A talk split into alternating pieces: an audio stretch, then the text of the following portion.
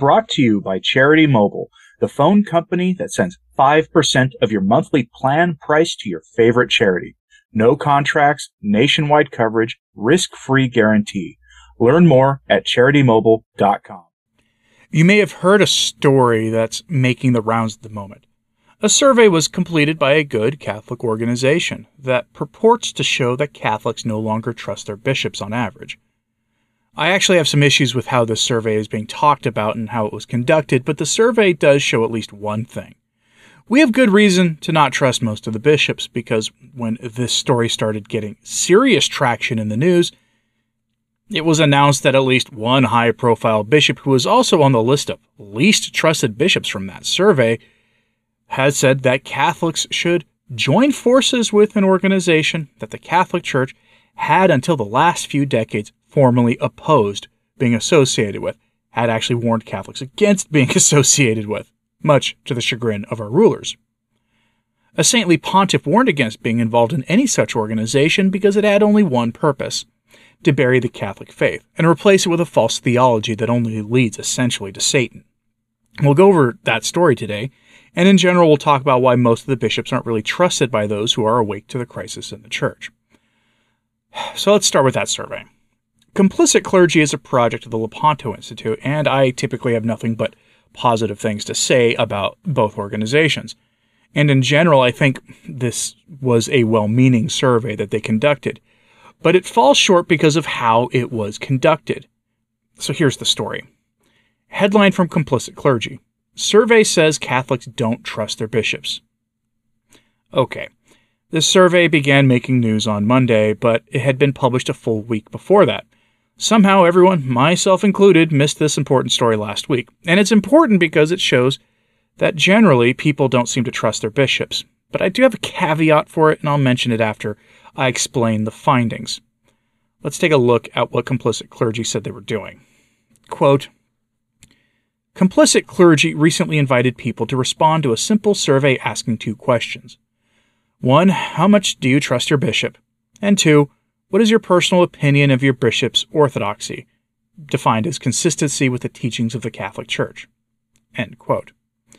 They then provide a scoring scale for each question on a 0 to 5 scale, with 0 being complete distrust and 5 being complete trust, and most of the bishops fall somewhere in like the 3 point range, which is not good. Now, I mentioned I had a caveat, meaning my hangup with the survey, and it is this. The vast majority of complicit clergy readers don't trust their bishop. That's why they read complicit clergy. That is what the survey actually finds.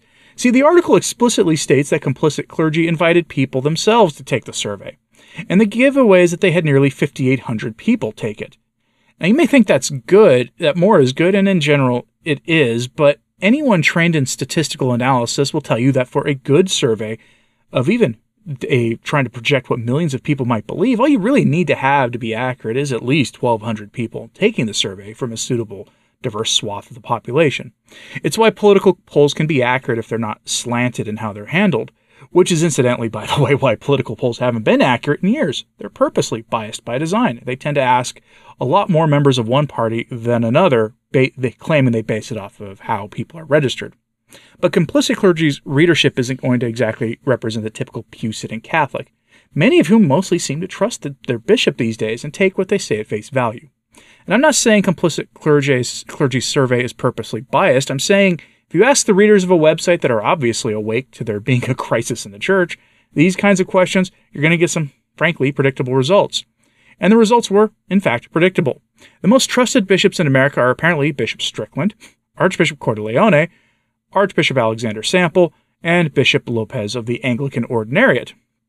Of the three, the one that confuses me the most is Lopes, who has said some rather odd things about the traditional Mass in the past and hasn't exactly been the strongest friend of tradition. But the least trustworthy or Orthodox bishops are all familiar names if you've been watching my videos for a while Wilton Gregory, Joseph Tobin, Bishop Stowe, and Cardinals McElroy and Cupich. Nothing surprising there. And why should the list of worst bishops be surprising? Right when the story began making waves across the internet, we got this story. Headline from National Catholic Reporter. A throng of interfaith leaders is focusing on combating authoritarianism at global gathering in Chicago. That's an odd way of describing what's happening. Chicago is hosting the World Parliament of Religions. Once upon a time, the Catholic Church refused to take part in such things, explicitly this organization, because to do so placed the Catholic Church on equal footing with other claims to knowledge about God and salvation. No man comes to the Father save through me, says our blessed Lord. Plus, you don't exactly rub shoulders with people who you claim follow demons. See, that's a general life rule we should all agree on, and the Church formally teaches through the Psalms and through some of the writers of the, of the New Testament that all the gods of the Gentiles are devils. Who do you think they're talking about? The Synodal Church tries to get around those inerrant words of sacred scripture, and the popes of the new religion have allowed veneration of demon idols in Assisi, and of course, the Pachamama incident from a few years ago. But this article is a prime example of why Cupich made the list of least orthodox and least trustworthy bishops in America. Quote, more than 6,000 people representing scores of religions and belief systems are expected to convene in Chicago starting August 14th for what organizers bill as the world's largest gathering of interfaith leaders. For the Parliament of the World's Religions, the week long event marks a return to its roots. The organization was founded in Chicago in 1893. In the past 30 years, it has convened six times, most recently in Toronto in 2018. This year's theme A call to conscience, defending freedom and human rights, with a focus on combating authoritarianism around the world. Because, of course, topics on the agenda include the alleged temperature problem, human rights, food insecurity, disliking other people because of the appearance of their flesh, and women's rights. We will take a stand for the rights we're all at risk of losing, said the Reverend Stephen Avino, the organization's executive director. Scheduled speakers include UN Secretary General Antonio Guterres, former U.S. House Speaker Lady Moloch, Illinois Gen- Attorney General Kwame Raoul, and attorney or actor rather Rainn Wilson. The keynote speaker will be Chicago Mayor Brandon Johnson. End quote. That sounds like the programming and guest list for the DNC.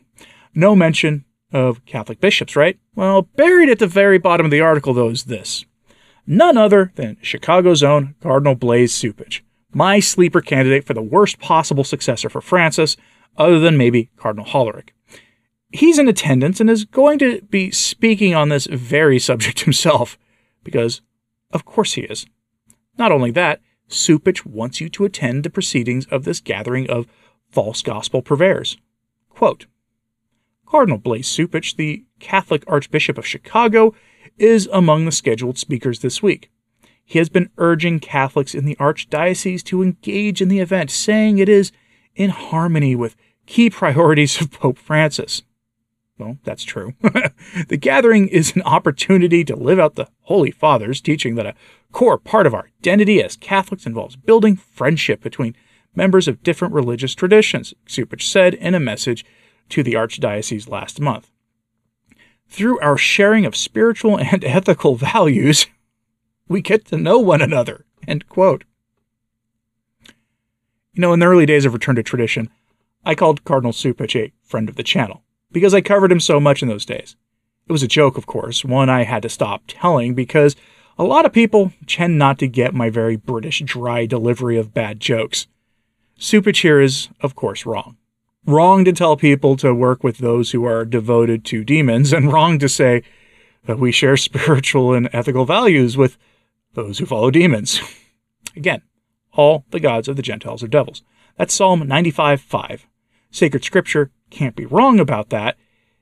So, you know, in the modern world, it's possibly the hardest in teaching of all teachings in the church because when you understand what it means it means you can't simply go along with the flow of the culture to get along. You can't be lukewarm. You can't be, you know, libertarian about these things. You can't be all about group hugs and kumbaya with those who practice what sacred scripture clearly tells us is evil. And let's not make any mistake about it. The subject list for this so called parliament meeting is evil. It's right out of the playbook of the secular rulers' programming notes. It's, frankly, most of everything they want to force upon everyone but it's here under the guise of essentially a vague spirituality that makes no hard demands on people, other than to make sure you have the right political allegiances. and so I'm going to close this one out with words of warning from Pope St. Pius X. In his encyclical Notre Charge Apostolique, released in the first decade of the 20th century, the saintly pontiff warned against this kind of ecumenical dialogue because it is designed to lead to the establishment of a single, all dominating religion for all mankind that is meant to replace the Catholic Church and the Catholic faith. The one true faith is the Catholic faith, and the one true church is the Catholic Church. It's a claim every religion makes, and, you know, it's just true for us. And that's the only, it is the only place men can truly find God. Remember that as St. Pius X predicted all this more than a century ago. Quote, and now, overwhelmed with the deepest sadness, we ask ourselves, venerable brethren, what has become of the Catholicism of the Sillon?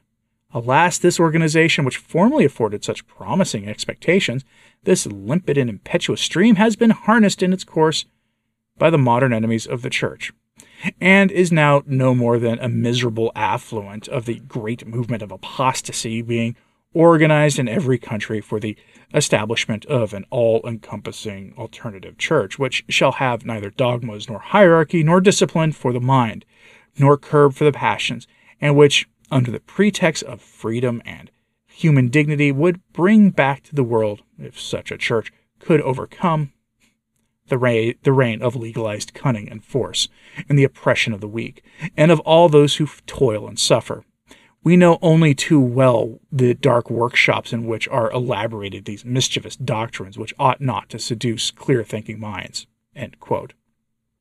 The Catholicism of the Sillon was a uh, essentially modern progressive Catholicism. And you practically heard him say what the schemes of those at that Parliament of Religions were trying to work for. Under all the topics they work for is one solution power over people that goes beyond trying to curb the passions and appetites like the faith actually strives for. The curbing of freedom is the real pro- program for that so called parliament under the guise of loving our neighbor. Given that most of the bishops will be silent on this, and that the least trusted bishop in America is claiming that we have a duty to go to this meeting because we, uh, can't even say this without laughing, we apparently share spiritual and ethical values with those the Psalms tell us follow demons. Are you surprised that those who are aware that there is something wrong in the church have no trust in most of the bishops? Also, do you agree that the survey design is flawed? To really answer that question accurately, probably got to be trained in statistical analysis, but a lot of people actually are. Now, my solution to that would be to, ha- to design a survey and then raise funds to have an independent polling firm ask Catholics from across the country these questions, which is how these things typically are done when they have reasonably accurate results. Let me know in the comments what you think of all this, please. And uh, like and subscribe if you haven't, it does help. So to sharing this on social media, that helps too As always pray for the church, especially those going to that parliament thing. I'm Anthony Stine. Ave Maria.